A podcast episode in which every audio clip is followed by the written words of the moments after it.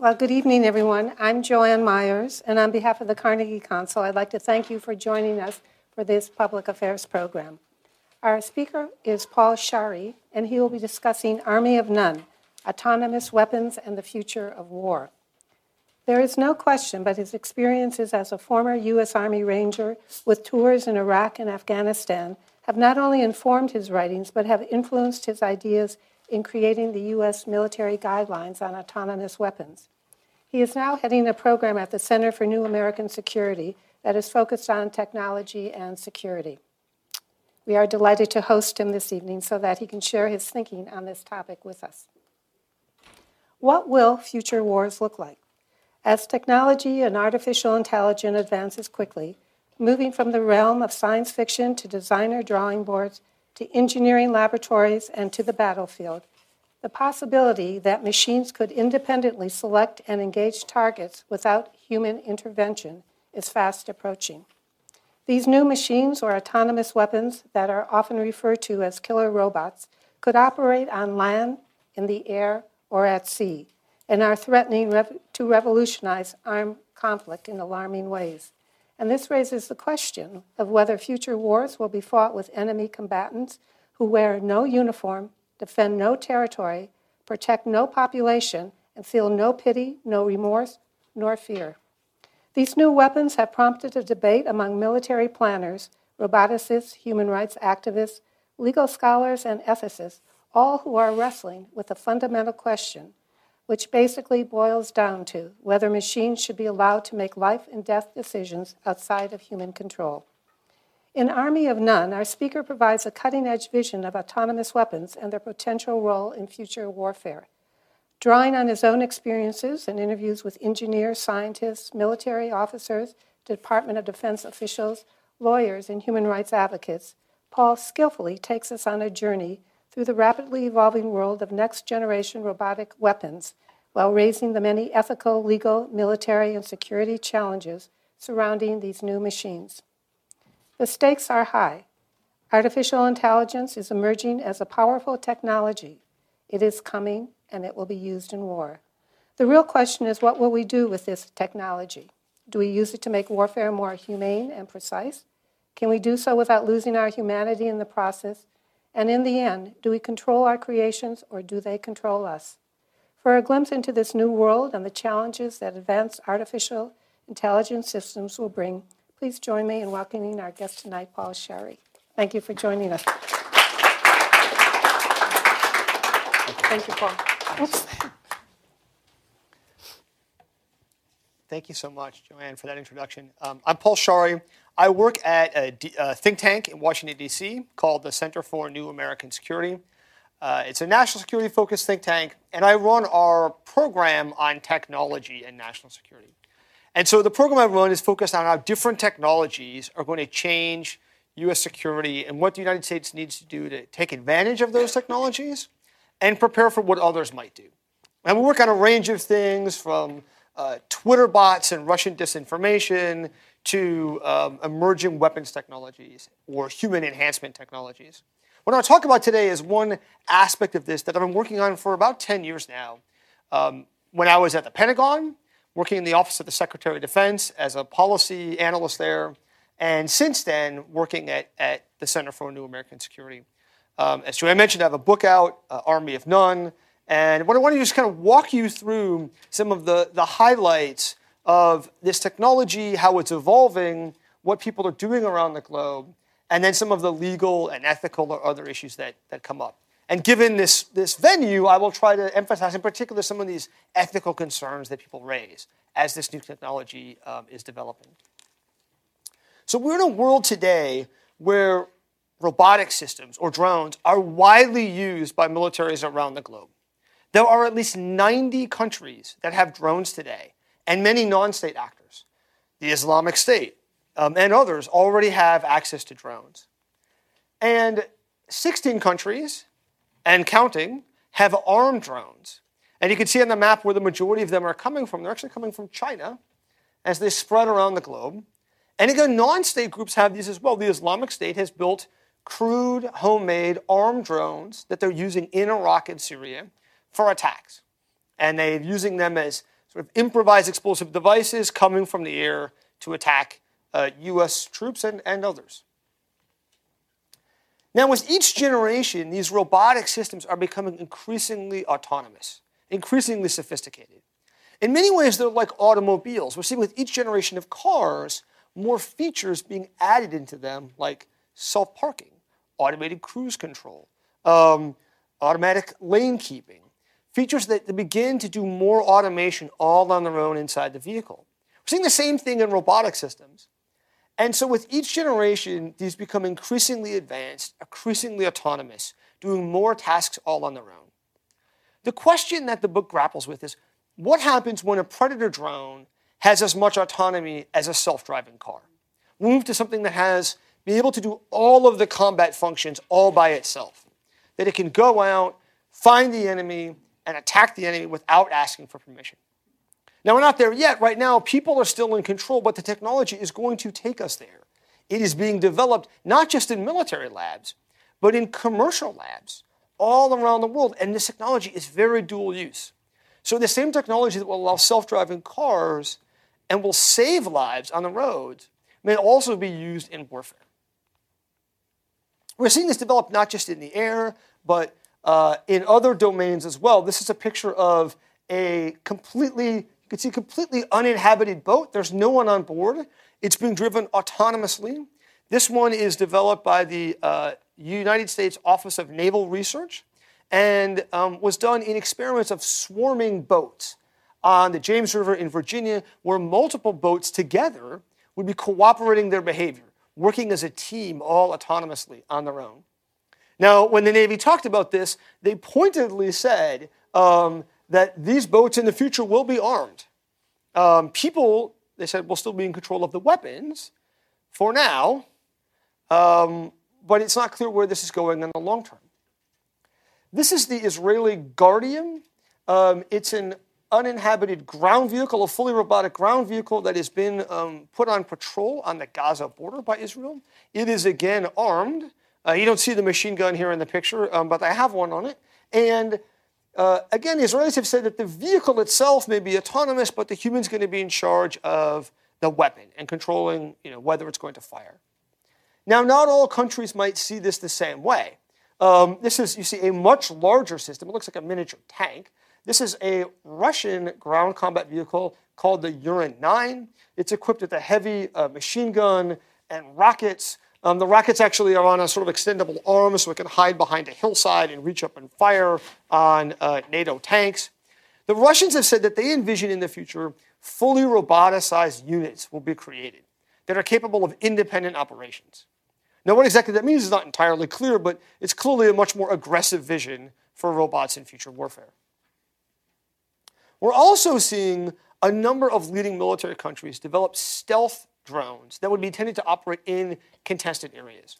So, drones today are largely used to track insurgents or terrorists in places where the insurgents can't shoot the drones down. Um, however, drones like this one, this is the X 47B, it's an experimental drone the US Navy had built several years ago. It's now been retired, but it was designed to push the boundaries forward on autonomy. Here it is landing on an aircraft carrier fully autonomously. It was the first vehicle to do so. It could take off and land on aircraft carriers on its own. It was the first aircraft to do autonomous aerial refueling, which is an important combat function to extend its range into contested areas. And you can see in sort of sleek design, it's intended to have the profile of a stealth aircraft. And this is not an operational aircraft. It doesn't carry weapons on board it. Um, it's actually been retired now. But this and other systems being built by Russia, China, uh, Israel, the United Kingdom, and France are all designed to be a bridge towards future combat aircraft that would operate in very contested areas. Now, the challenge to this idea is that in these contested environments, adversaries are going to be much more equal. And they might have the ability to do things like not just target these with radars and shoot them down, but also jam their communications links which is really the, the fragile part of these systems. Right now, they depend upon humans. Well, the humans aren't on board, they're flying remotely from somewhere else. If you can jam their communications links, you cut the human out of the system. We've already seen this today. um, the United States has acknowledged that Russia has been jamming the communication links for US drones in Syria. And for today's systems that don't have a lot of autonomy, this might inhibit their operation. The challenge going forward with more future combat aircraft would be if you have this aircraft forward in this environment and the enemy has jammed its communications, what do you want it to do? Does it come home? Does it take pictures? Does it do surveillance operations but doesn't drop any weapons? Does it, it would be allowed to say attack pre-planned targets. That's kind of what a cruise missile does today. A human programs in the coordinates of the targets and the missile goes and does that. What if it came across what the military calls targets of opportunity? Something that would be new. A lot of really valuable military targets are now mobile. So things like mobile missile launchers in North Korea, you can't know in advance where they're going to be. That's why they're mobile, so North Korea can hide them. That's a high value target. Um, we certainly, if there was a war, would be very concerned about finding those missiles and making sure that North Korea doesn't launch them. Would you permit some robotic vehicle like this to make those decisions on its own? So that's the kind of concern that, um, that militaries are going to have to grapple with as this technology matures. They're going to have to write something in the code for what the vehicle can do when these communications are lost. Another issue is self-defense. This is a, um, it's called the Sea Hunter. It's a U.S. Navy ship that is intended to be a robotic ship. Now you can see in the picture there are people standing on it, um, but it can operate fully autonomously with no one on board. It's designed to track enemy submarines. And so it's designed to follow them like a persistent sort of tail on them wherever they go. Um, and but one of the challenges here is if you have this out on the water, and the enemy comes up and they try to board it, what are you going to do? There's no one on board to fight them off. Would you let them just take it? Uh, not too long ago, China actually did this. They snatched a U.S. underwater drone in the South China Sea. They just, they just took it. It was just sitting there. They took it. And afterwards, the United States protested. Said, give us our drone back. And the Chinese said, oh, we're sorry. We didn't mean to. That was some low-level person doing that. We didn't. That was not authorized. And we gave it back. Right? So, so how are you going to treat this? You're going to let someone, it's a $20 million shit. You're going to let someone take that? Or are you going to give it the ability to defend itself on its own? Now, again, if you have communications with it, a human can make those calls. But if you don't, if they jam its communications, again, these are very real problems militaries will have to come up with some answer for.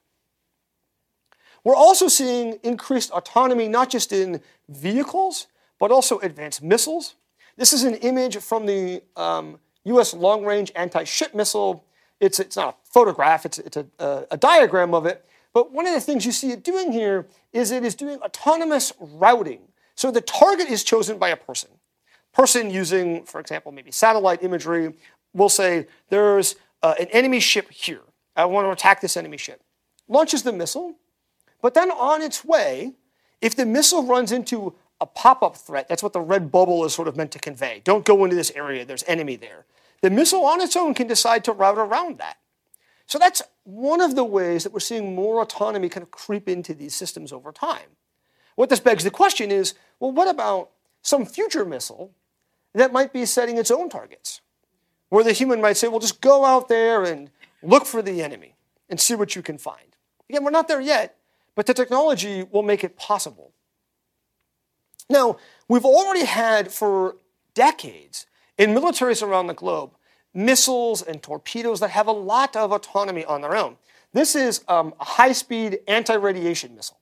It's a missile that's being that's used uh, to target enemy radars. Here it is on uh, a Navy F-18, and one of the ways it works is uh, the pilot will know that there's an enemy radar here. It's a radar signature. Launches the missile, and the missile has a sensor on board that can sense the radar all on its own.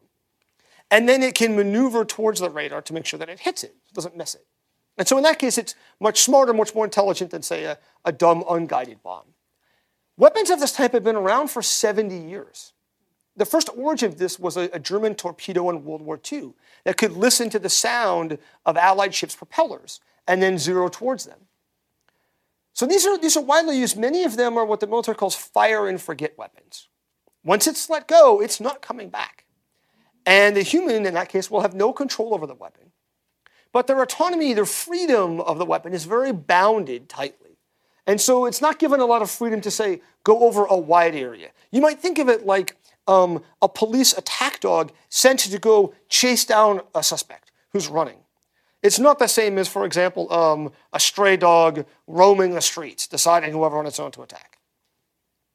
Now, that might change going forward. So, in these pictures here, you see in the blue um, what I've described, uh, what I'll call a semi autonomous weapon. One where the human decides the target, the human says, well, there's some tanks here or something else, and lets this weapon go to attack that. And the freedom, which you can imagine um, is sort of represented by the circle there, the freedom the weapon has is very tightly bounded in space and time and what it's allowed to do. The decision is about what happens when we get to something in the red, the fully autonomous weapon, that could look over a wide area. One example of this uh, in use today is a drone called the Israeli Harpy drone.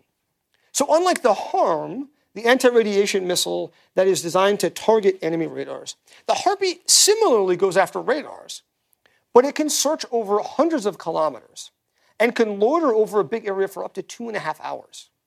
So now the human doesn't need to know where the radar is. You could just say, well, I think it's likely that there'll be enemy radars in this area, and launch these harpies, and it will find them all on its own.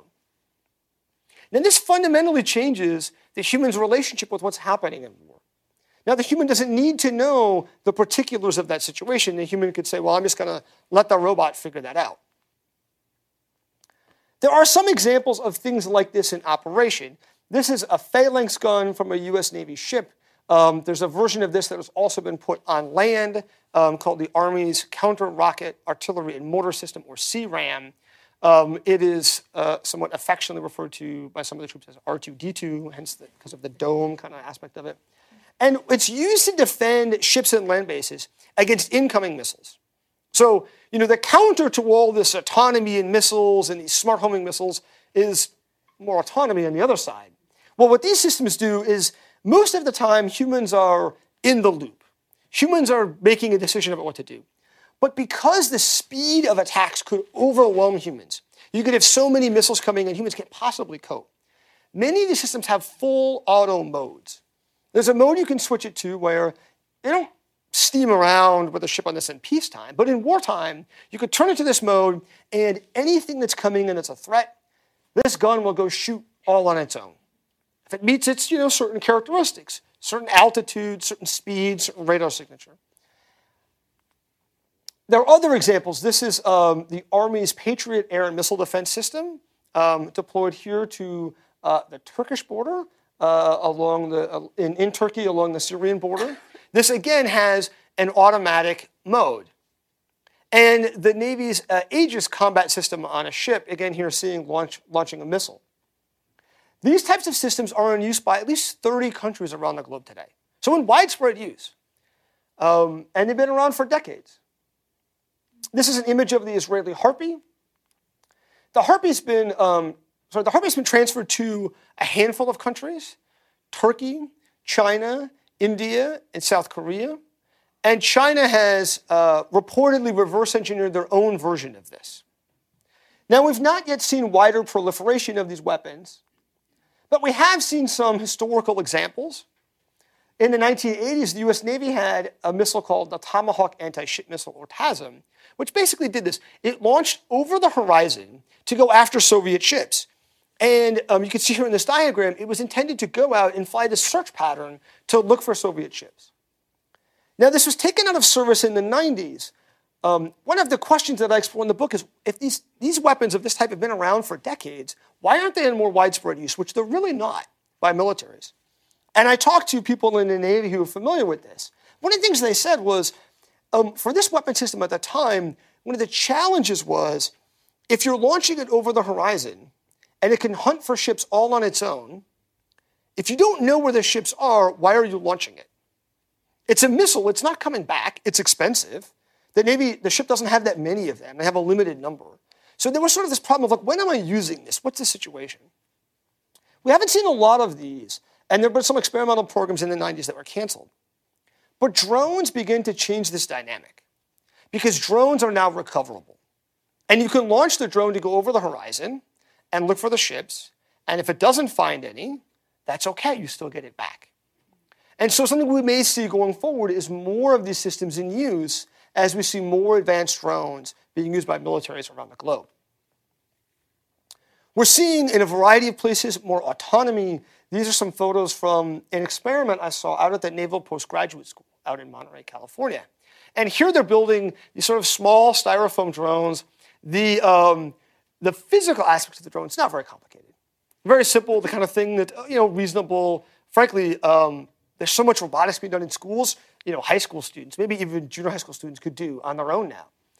What's really powerful about these types of systems is the brains of them, the autonomy. And what they're doing is they're building swarms of drones that can operate collectively. So here they're working on um, 10 drones operating as an entire swarm, and they're building experiments, one of the ones I witnessed, of swarms fighting other swarms. And so in the air, um, you know, sort of 10 versus 10, these swarms fighting each other, and they're trying to figure out the tactics of this kind of warfare. We're also seeing this in cyber systems. This is an image of one variant of Stuxnet as it spread across uh, the internet and across um, various computer networks in Iran and elsewhere. This is, again, a very autonomous cyber system. Stuxnet could go out on its own and spread across networks, and then when it found its target, deploy its payload entirely by itself. Um, we're seeing more advanced autonomy in cyber systems.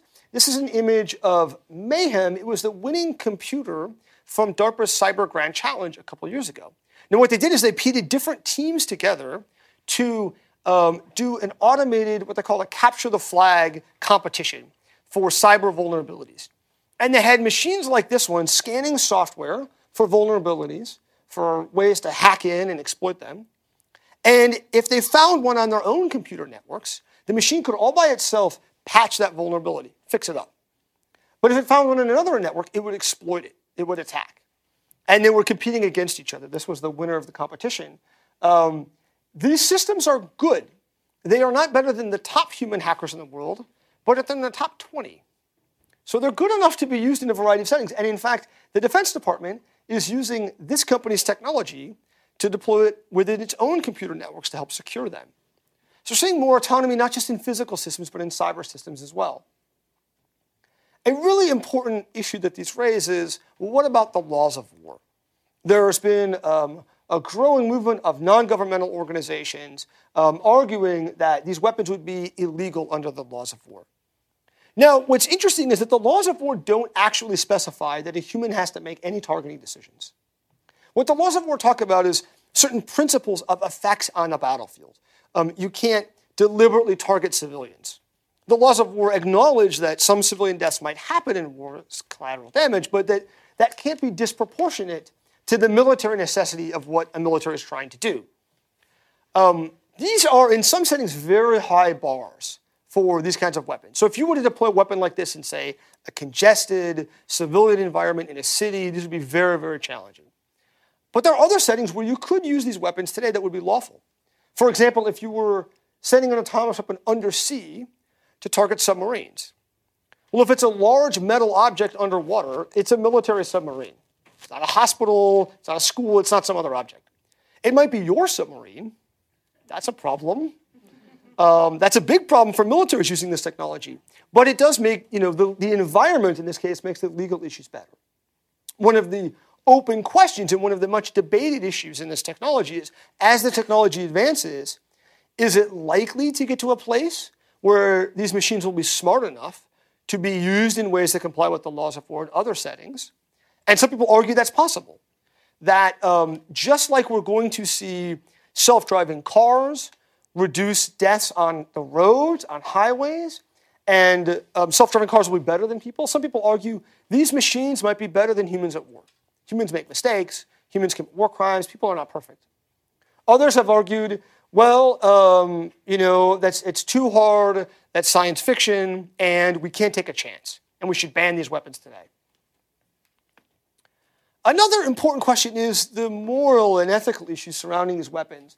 Um, this, is, this is in many ways much more interesting, but also much harder to grapple with because the laws of war are written down. People all agree on what the laws of war are. They might disagree on interpretations or how hard it would be for the technology to comply, but we know what they are. There are many different competing ethical theories. And there are some ethical arguments saying, well, maybe we should use these weapons because they could save civilian lives and that would be good. And others saying, um, not only might they cause more harm, but there's something fundamentally wrong with the machine making these choices. I want to tell a story about my time in Afghanistan that illustrates an important point about some of these ethical dimensions of warfare. So, it's relatively uh, early on in the war in Afghanistan. I was part of a Ranger sniper team that was deployed up um, on a mountaintop near the Pakistan border, looking for infiltrators for Taliban coming across the border. And we, we infiltrated at night, and as the sun rose, um, we found that our position was not as well hidden as we had hoped for. Um, as you can see, uh, this was not the region we were in. This is sort of just Afghanistan as a whole, um, a DoD image. But there's not a lot of cover in a lot of these places, not a lot of trees. And, and we were pretty well exposed. And very clearly, it was clear that the nearby village, they knew we were there. We weren't hiding from anyone. And it wasn't long after before a little girl came out to scout out our position. Now, she had a couple goats in tow with her, but it's pretty clear that she was out to check us out. She did this sort of low, long, uh, long circle around us. She was maybe five or six. She wasn't very sneaky. She was sort of like looking at us, you know, and we were looking at her. And, and later we realized um, we heard the chirping of a radio that she was on. She was reporting back information about us. So we watched her walk around us, and, and she looked at us, and she laughed. And not long after, some Taliban fighters came along. Now, we took care of them, and the, the, gunfight that happened sort of um, got the whole village out and um, eventually we, we, had to leave. But we talked later about what would we do in a similar situation. And so we said, well, we might try to, um, if we saw a civilian in the mountaintop, maybe apprehend them and pat them down, see if they had a radio, if we were compromised right then, or if maybe we had a couple hours before they get back to a village and report someone so we could know what to do. Something that never came up was the idea of shooting this little girl. It was not a topic of conversation. Now, what's interesting is it would have been legal under the laws of war. The laws of war do not set an age for combatants. Your combatant status is determined by your actions. And she was scouting for the enemy. She was participating in hostilities that makes her an active combatant. Now, I still think it would have been wrong to shoot this little girl, morally, ethically. Here she is. She doesn't know any better. She's been pressed into this. Um, she doesn't want to be part of this war.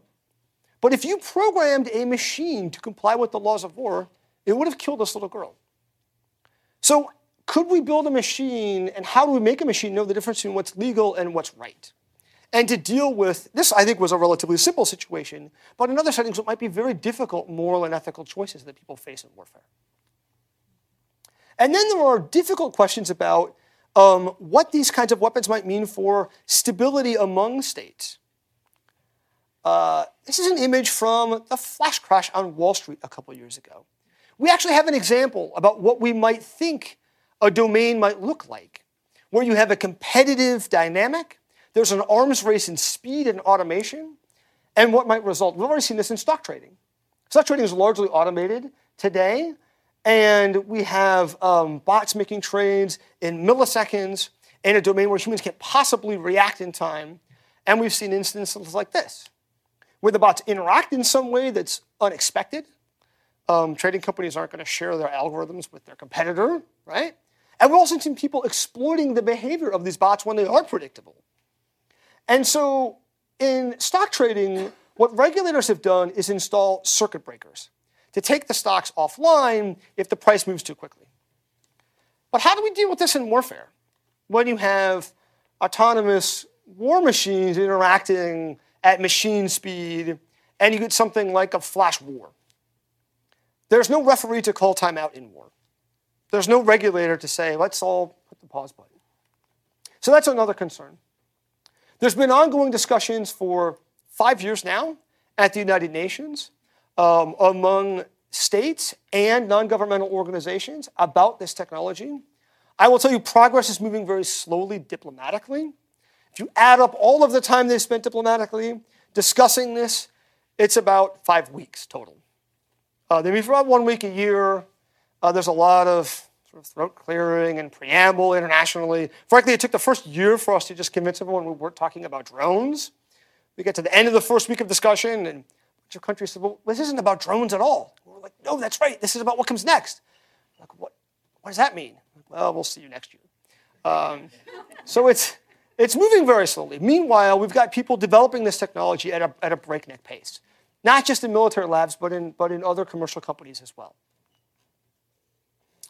Um, I want to talk very briefly about the views of some of the senior Pentagon leaders. Um, whether you agree with them or not, I think it's valuable for people to know what they've been saying on this. What we've heard repeatedly from them, this is here um, Vice Chairman of the Joint Chiefs, General Paul Selva. He's the number two person in the U.S. military.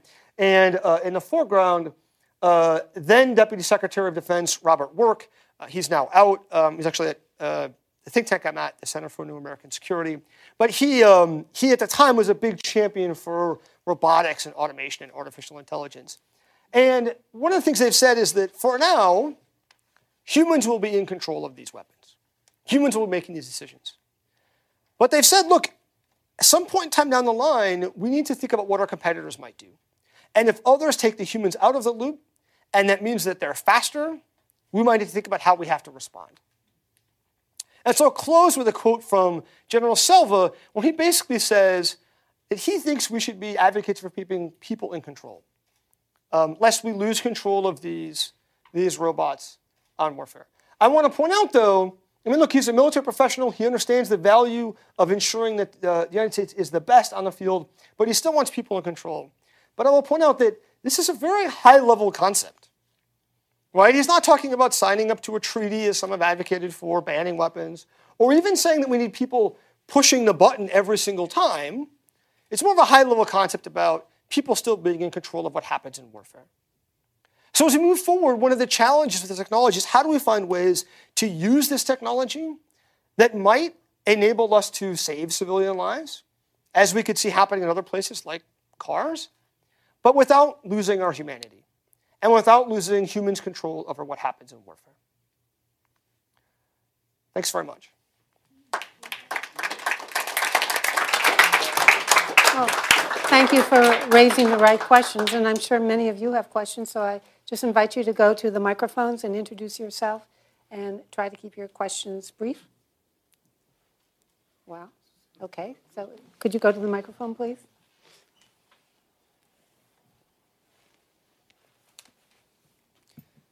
I'll be able to hear you just fine, but I think we've got people on the live stream, so they want to be able to hear you. Right. First of all, I wonder if you'd tell us more about your experience in Afghanistan. Uh, that's number one. But to what extent does human intel play a role in the effectiveness of these robots? Mm, absolutely. Um, human intel is a really key part of um, operations today to better understand um, enemy networks. So if you look at, say, drone operations today, humans are embedded in all aspects of these operations. um, really, the, the, the, machines aren't making any meaningful decisions, um, but having people on the ground that can give you that information is, is incredibly valuable within the intel world. People, people certainly value human intelligence quite a bit. Um, at the same time, over time, in part because of all the technological advantage the US has, and all of the data that we're creating, an increasing amount of intel has been shifted to the technical side to, to technical means, right? To being able to sift through um, signals intelligence and data sources. And you think about all the information that's out there. Look, if you go back 40 years, if you wanted to learn about a person, you had to go through human means. You had to find somebody who knew them and ask questions about that person. Someone gets close to them. Now you can go on social media and you can get all sorts of information about people. You can, you know, we freely give up information about us to technology companies about what we hit in a you know, Google search bar or what we you know, communicate with on Facebook or put in emails. So there is an increasingly a tremendous amount of data that's out there, and machines are able to help people process that data. And that is something that machines are very valuable for. People are still making the decisions, but machines can help sift through all of this and kind of sort it out and even learn from the data and then give those information to people. Yes, sir. Don Simmons, uh, enjoyed your talk very much. Um, you mentioned the um, Russians are already able to jam communications to drones, I assume aerial drones. Um, how about the next step? Is are, are hacking possibilities uh, there that would enable possibly an adversary to take over control of a drone? Yeah. Has that happened? So, um, so it depends upon the drone you're talking about and who's building and how sophisticated it is. So a variety of different kind of attack means you could do. Um, one thing is just jam its communications. Now, militaries advanced militaries like the United States have the ability to do protected communications. They can build jam resistant communications. They're more expensive. Um, they're going to be sort of shorter range, but that is possible to do that. Um, it's just harder and, it, and, it's going to be more contested. It's also, in theory, possible to take control of drones. People have done this with commercial drones that don't have encrypted communication links. People, um, a couple of years ago, uh, a hacker, just sort of a you know, guy in his garage, built a drone that would go out, fly around a drone, and seek out other drones, and then hack their communications and take control of them, building this sort of zombie drone swarm that he could build up and take control over. Now, for militaries, those um, communications links are encrypted. Um, and so it's going to be harder to hack control of it. But nothing in today's day and age is really ultimately unhackable. Um, it's very hard to do that. And so, you know, one of the concerns is that there might be ways into these systems to take control of them or to at least maybe ground them in some way. If you have a, a human on board, that's still a risk. You know, if someone finds a vulnerability in, you know, a joint strike fighter, it's got millions of lines of code, it might not be able to take off. That's a big problem. We've had computer glitches before. The first time that the F-22 flew across the international date line, it had a sort of a Y2K kind of glitch as the, the time reset when it went across the date line, and it zeroed out most of its computer systems. And the airplanes, the airplanes almost crashed if the only reason they made it back was they were with a tanker that didn't have these computer systems, and they could stick with the tanker, but they lost a lot of their like digital systems. So those are big, big concerns for anything. But there's amplified in a big way about autonomy because there might not be a human there to sort of take control. Linda Richards. Um, autonomy for automobiles is progressing at a rate that's very public as far as the timeline, which is 2020 to be mass produced and out on the roads. So um, I can't believe that the defense side of this is moving less quickly. Is there a reality that there will be time to make any of these moral choices? Um, if if you're concerned about the pace of things and sort of we need to have time to do this, the biggest thing in your favor is the slowness of the defense acquisition system. It's right. That's actually the thing that's going to buy you time. So, so when you look at what's happening in research labs at places like DARPA or the Office of Naval Research, they're doing very cutting edge systems. In the defense world, they talk about what they call the valley of death.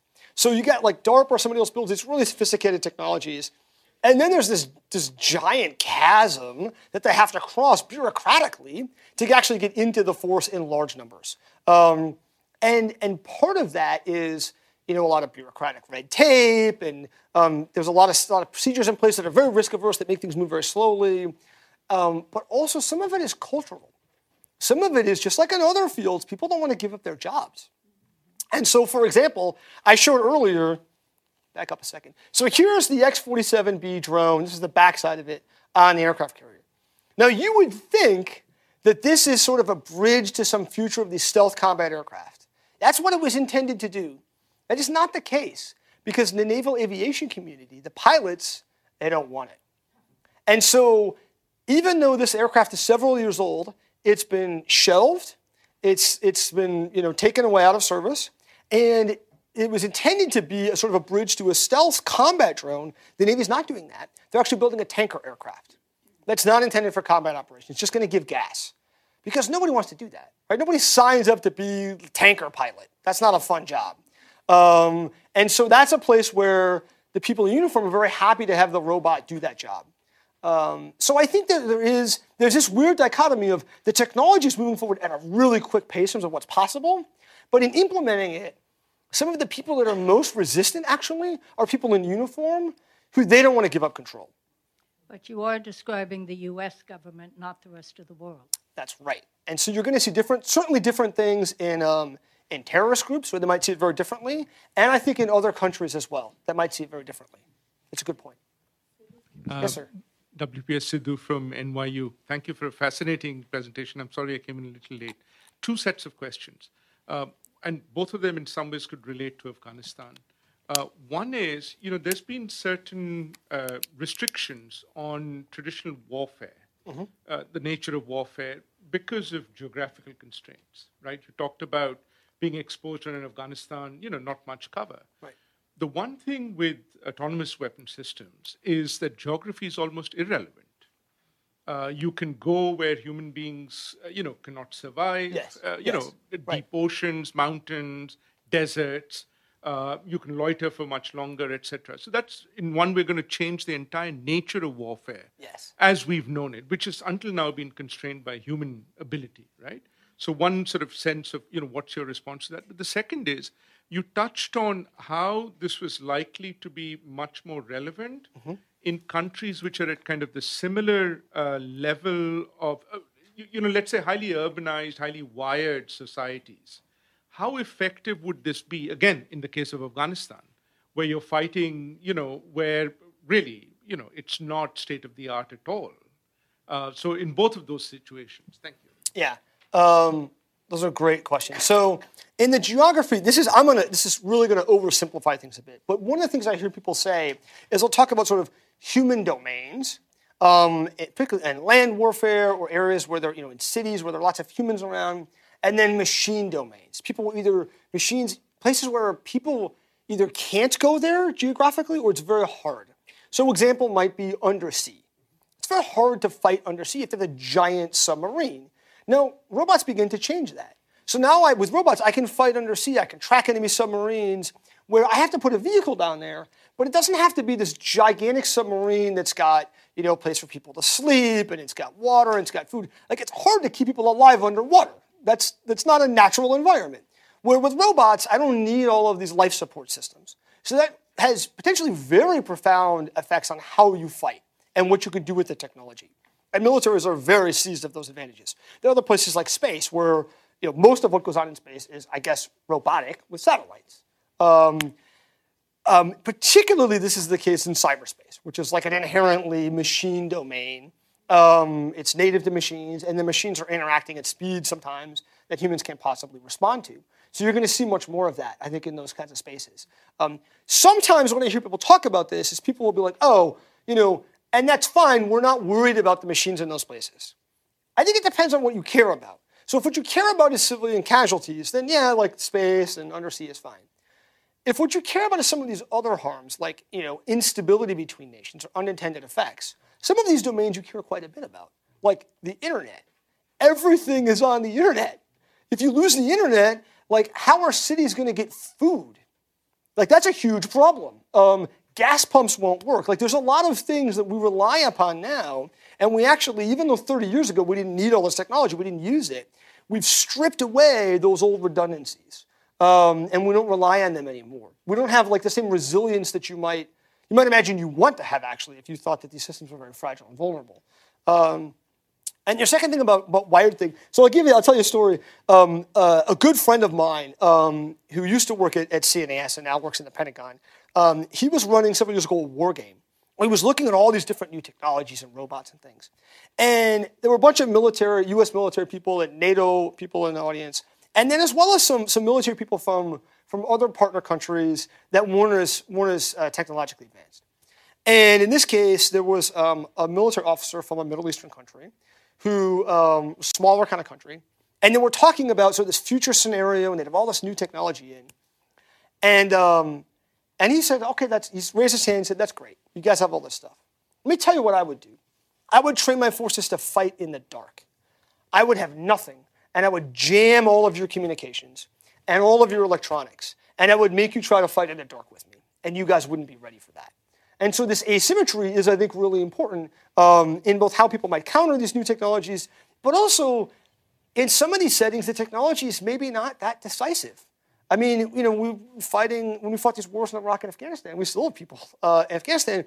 The we can have all this technology, we still fighter jets and everything else, and it doesn't necessarily translate to this decisive advantage on the ground. Um, and particularly in those kinds of conflicts, we're trying to win over people, that doesn't really help.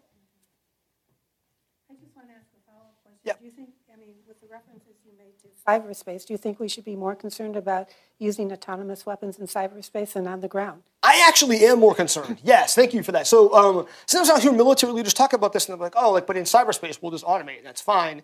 Um, I am more concerned. I think we're likely to see the technology move there faster, because because it is native to machines in ways that like actually building a ground vehicle that can maneuver on the ground autonomously is actually really really hard. Um, the, what people are able to do for self-driving cars is they map the environment down to the centimeter. They know the height of the curbs and where everything is. They know where the stoplights are. The machines aren't just like figuring it out on the fly. There's a lot of data that they use to feed that. In military environments, they're not going to have that data. Um, they may not have GPS to know the position of the systems. So it's even harder. And so even simple things like recognizing a pothole is very challenging, actually, for, for um, computer vision. But I think we're likely to see it faster in cyberspace. I think the risks are greater. Um, there's greater pressures for automation and speed. And so, yeah, I do think it's a concern. It's something I dig into in the book. Um, and I ultimately conclude that I think, on the physical level, these ideas of a flash war um, are probably probably not that plausible. You might have you might have interactions. You can imagine interactions among robots. So you can imagine a future where instead of a Chinese naval officer grabbing that underwater drone the US have, it might be a Chinese robot. And maybe they start interacting in some way because you programmed our robots like, hey, if they try to grab you, like shoot it. And then maybe you get some kind of weird effect where like they shoot each other. But it's it's it's likely to at least happen because of the constraints of physics in the physical domain at speeds that humans could begin to react to. Are there risks? Yes. But it's entirely different in cyberspace. You could have all these interactions happening in milliseconds far faster for people to respond. Yes, Jared good seeing you Silberman, again. Great to see you. Yes. Great, wonderful talk. Thank you. Jared Silberman, Columbia Bioethics and Georgetown Law. One of the slides you showed, the LRASM, you described it, I think, as a missile, but it looked awfully close to being able to come back like Hmm. a drone. So I want to bridge that with you and see would that like affect treaty law and so forth and how that is. And then the second part of that is getting drones to recognize the signs of surrender uh, to go in, in that process. Not to make it too difficult. It's like a lot, a lot of stuff there. You managed to. I remember from my time in the Pentagon, you asked hard questions and like mind-bending questions then, and you're doing it now again. All right. So uh, LRASM and then uh, surrender. So, um, so as the technology is advancing, we're seeing a bit of a blurring of the lines between what we think of as missiles and drones. So the Harpy that I showed earlier, back up for this, it's referred to as a drone, um, but it's it's one way. It's it's like it's not coming back. Um, at least you don't want it coming back at you. Um, it's it's more like a loitering kind of missile. Um, the LRASM shown. Oh no, is it forward? Here we go. Um, oh, I let me see a back up for it because I want to show the picture so people understand what you're what you're talking about here. Um, there we go. Here, right? So it's got these little fins on it. The fins really help it cruise for long periods of time. Um, it's you think of it like a cruise missile. It can be launched from either ships or from aircraft. It's not intended to be recoverable, so you don't you really don't want this thing coming back at you. Um, it doesn't, but but you are seeing things that start to kind of blend this line, and sometimes it does raise challenging issues around treaties and regulations.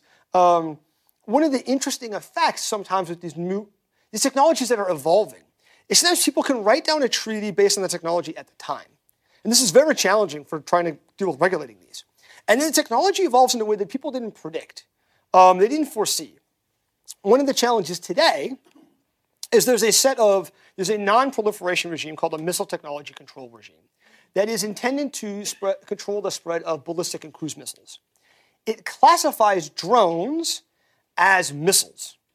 It did so in the 1980s and in an era where drones were not what we think of as today as aircraft. They were basically missiles. They were very simple kind of target drones. They were one way, you'd point them and they just kind of keep going. Um, now, when you move to today, we have drones that look much more like real aircraft. We even have things that are people call optionally manned, um, where the human could hop in it and fly it, or the human could hop out and they could fly by itself. And the technology is sort of blurring this line, um, but we're stuck. The US and, and people who signed to this are sort of stuck with this legacy of the regulations at the time. So it is a real big challenge for regulating how these technologies are evolving. Um, surrender. So there's an important difference. I didn't get into too much, but um, important difference here between autonomous weapons that might target physical objects and those that would target people. So legally, both are valid. All right. So if you're an enemy combatant, it's okay to target that person. as a practical matter, it's much harder to distinguish between, say, a human um, civilian versus a combatant. In many wars, people aren't wearing uniforms anymore. Whether they're combatants is going to be based on their behavior. This is hard for people. So you might be in a situation where someone's approaching you in an alleyway, and you don't know whether it's some civilian who's coming up to ask you some question, or it's somebody with a suicide vest on underneath. Or you might see somebody who's got a weapon. I would see in the mountains in Afghanistan um, men who were armed all the time, and they weren't actually combatants. They weren't Taliban. They were people who carried a gun to pretend to protect their property against bandits and raiders and other things. There's no like law enforcement out there. So that was their means of self-protection. And that doesn't mean that they're an enemy. You can't, you can't shoot them.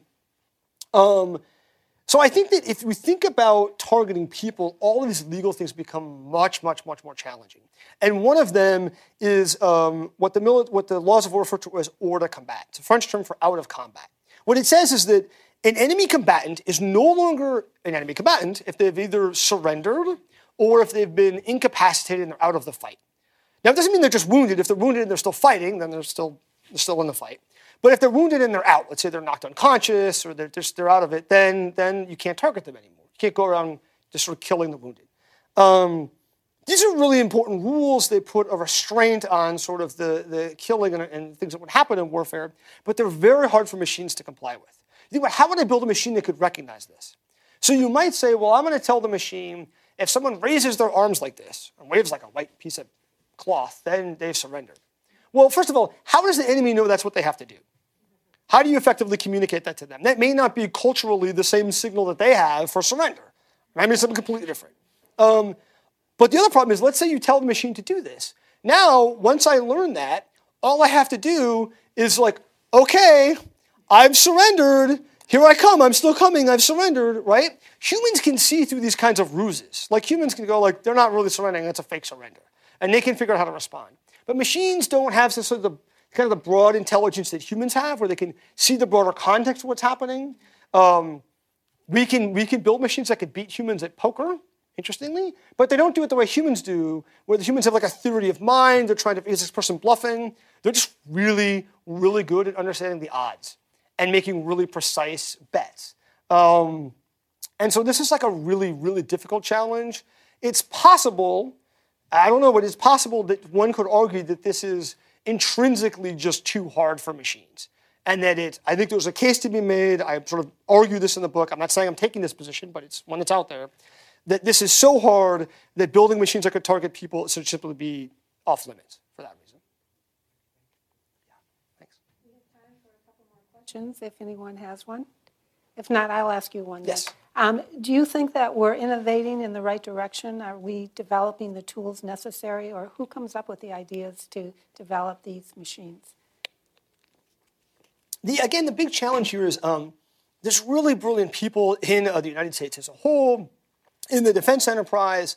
Um, there's a, I do think that there are many um, obstacles towards the U.S. innovating the way that I think we should be.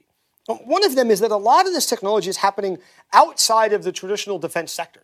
So it's happening out in places like Amazon and Google and Facebook and others. Um, if you look at something like artificial intelligence, that's where all the action is. It's not actually in defense companies. Um, and it's, it's a struggle bureaucratically to get these companies to want to work with the Defense Department. There are a lot of sort of self imposed barriers that the Pentagon creates to making it hard for companies to work with them. But there are also some cultural issues. There was just a big um, flop a couple weeks ago where it came out publicly that Google had been working with the Pentagon on um, a Pentagon project called Project Maven that was being used to use artificial intelligence tools that Google's made to process drone video feeds. So one of the things that we can do with artificial intelligence is build um, object classifiers, image classifiers that can identify objects. And they can actually beat humans at benchmark sort of tests for this. So the idea is that you take these tools, you feed them into drone video feeds, and then um, they can sift through these sort of thousands of hours of video feeds to identify things of interest for people. They could say, instead of having a human stare at these drone feeds um, for hours on end, you could have this algorithm um, watch the drone feed, and if you know you're looking for, say, a certain type of vehicle, or a human comes out of this compound, it would alert the human. Watch for that. Um, it's a good use of the technology. Um, there was a big blow up inside Google after this came out that this had happened. And eventually, over 3,000 Google employees signed an open letter to their CEO saying, "We don't, we don't support this. We don't want to do this." Um, this is their own country, right? So I think, like, when you think about this, and this isn't like the, the AI is not killing anyone. It's actually not being used for autonomous targeting. Humans are still in control, and this is being used to target terrorists that are trying to kill Americans.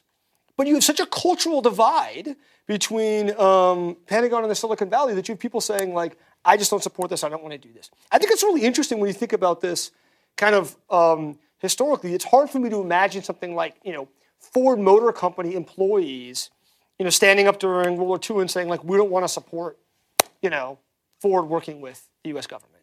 Um, and yet that's, that's, I think, one challenge. Um, Another challenge is this valley of death I talked about. There are cultural challenges in importing this technology. Um, so I do think it's, it's, a, it's a struggle to ensure the U.S. stays ahead. In particularly areas like artificial intelligence, um, others are, have made very clear they intend to take the lead in this space. China last year put out a national strategy for artificial intelligence. They are a major player in the space. Depending on who I talk to on the tech side, they will say either the Chinese are right behind US companies right equal, or sometimes I've heard some very knowledgeable people in tech companies say the Chinese are a little bit ahead. And China has said their goal is to be the global leader in artificial intelligence by 2030. And they have a plan to do that. Um, and we don't have anything like that in the United States. We don't have a national plan. Um, we don't have major R&D into this space. We don't have a plan for human capital, which is what really matters here.